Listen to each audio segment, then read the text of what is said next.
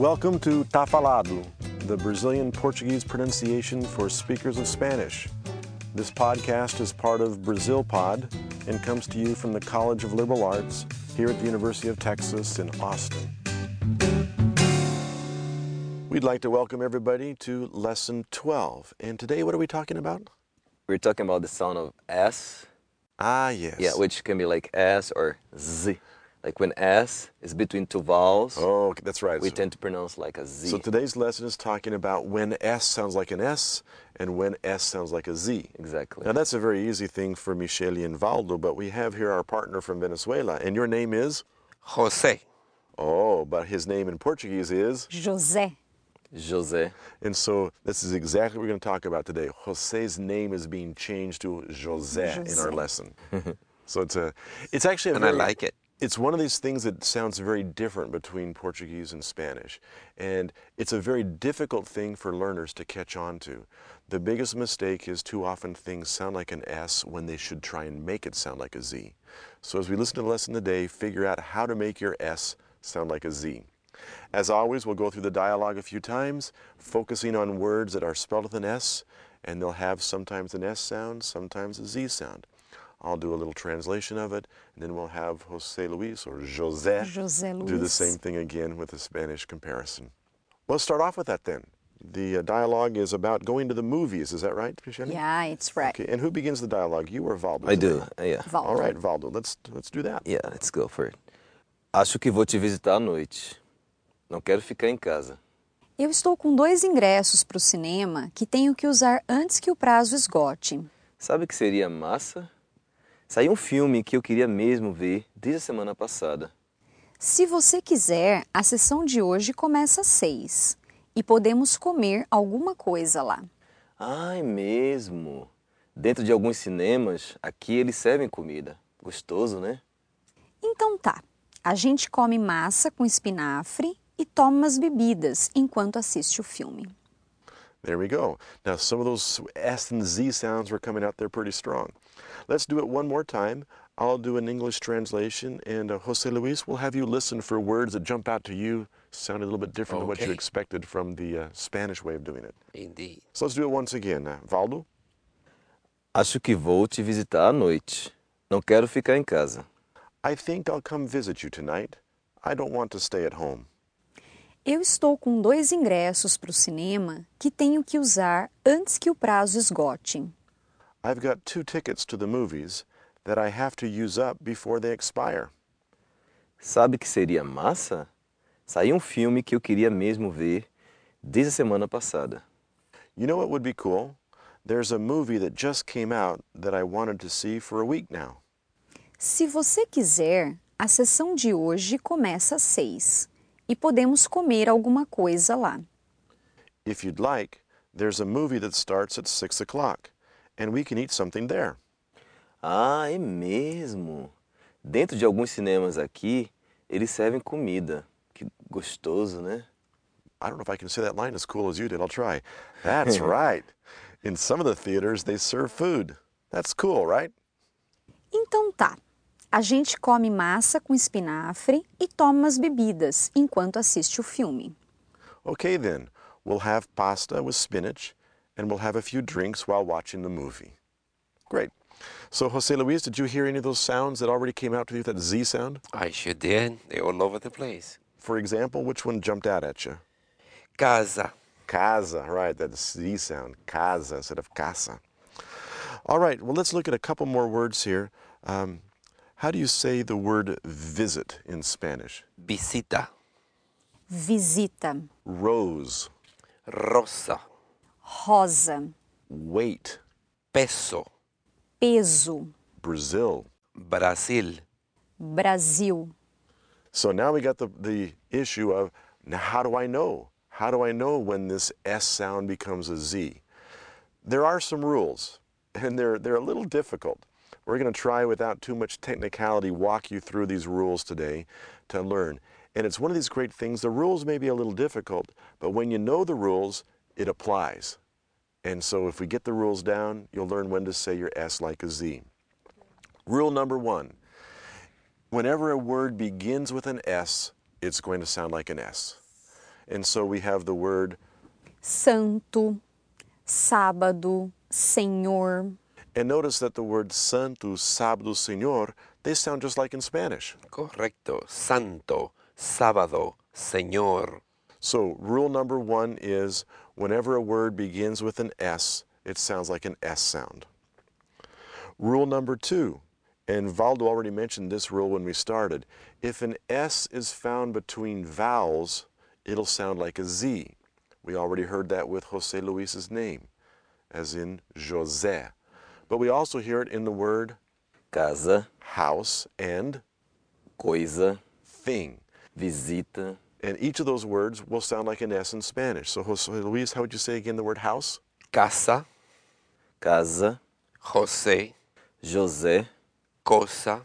coisa, So this is a perfect rule, and it's very easy to follow. Between vowels, your S should sound like a Z. And notice how different that sounds from the Spanish word, cosa, coisa. coisa. Uhum. That's right. Rule number three is an interesting rule. It's an, it's an orthographic rule. It basically is if you have an S between vowels and you want it to sound like an S, what do you do? Is double S. Double you write S. it with two S's. Yeah. And so the word passar is P A S S A R. And that means, I know it's between vowels, but we really do want an S sound. Mm-hmm. The word massa, M A, S-S-A. and the word assim.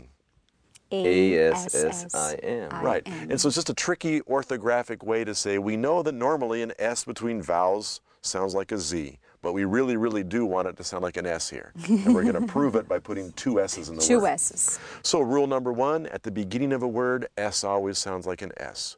Rule number two, between vowels, it sounds like a Z.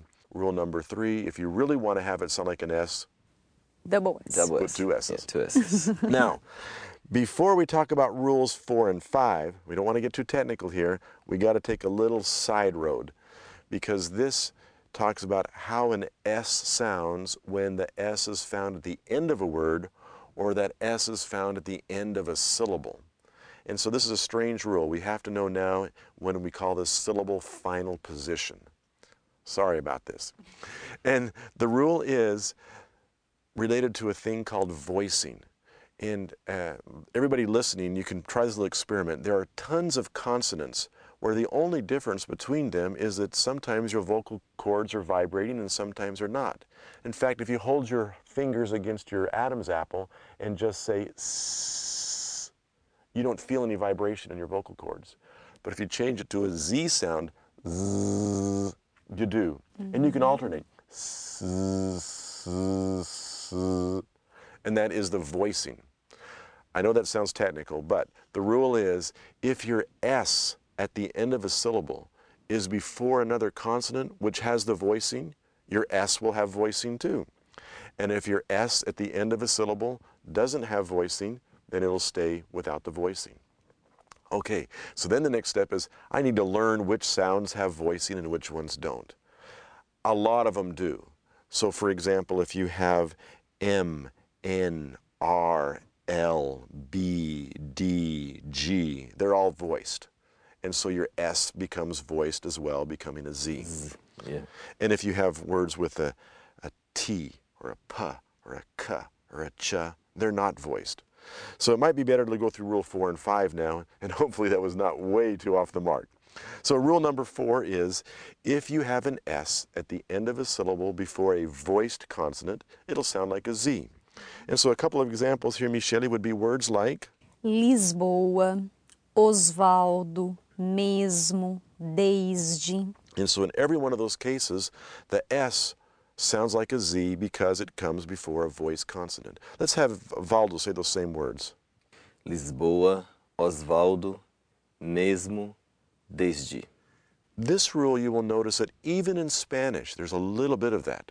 You know, if I say the word mismo, Mismo. it sounds almost like a Z, doesn't it? It's not totally It an does, S. yes. And that's because your vocal for, for- cords are vibrating, and so it just starts the S to vibrate too.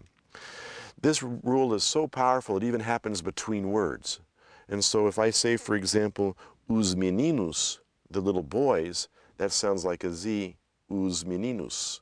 But if I add another word, like the beautiful boys or the handsome boys, that would come out as, Meninos bonitos. and then it sounds like a Z through bu- os meninos bonitos. Mm-hmm.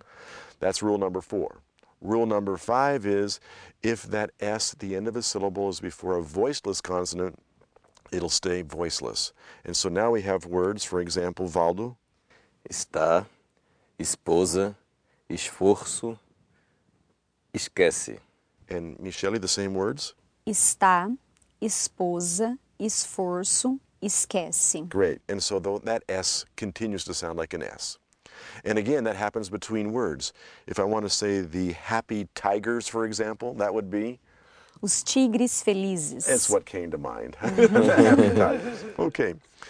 So that is a lot of stuff. And I know we've gone through a lot here, but it's a very important aspect of Portuguese.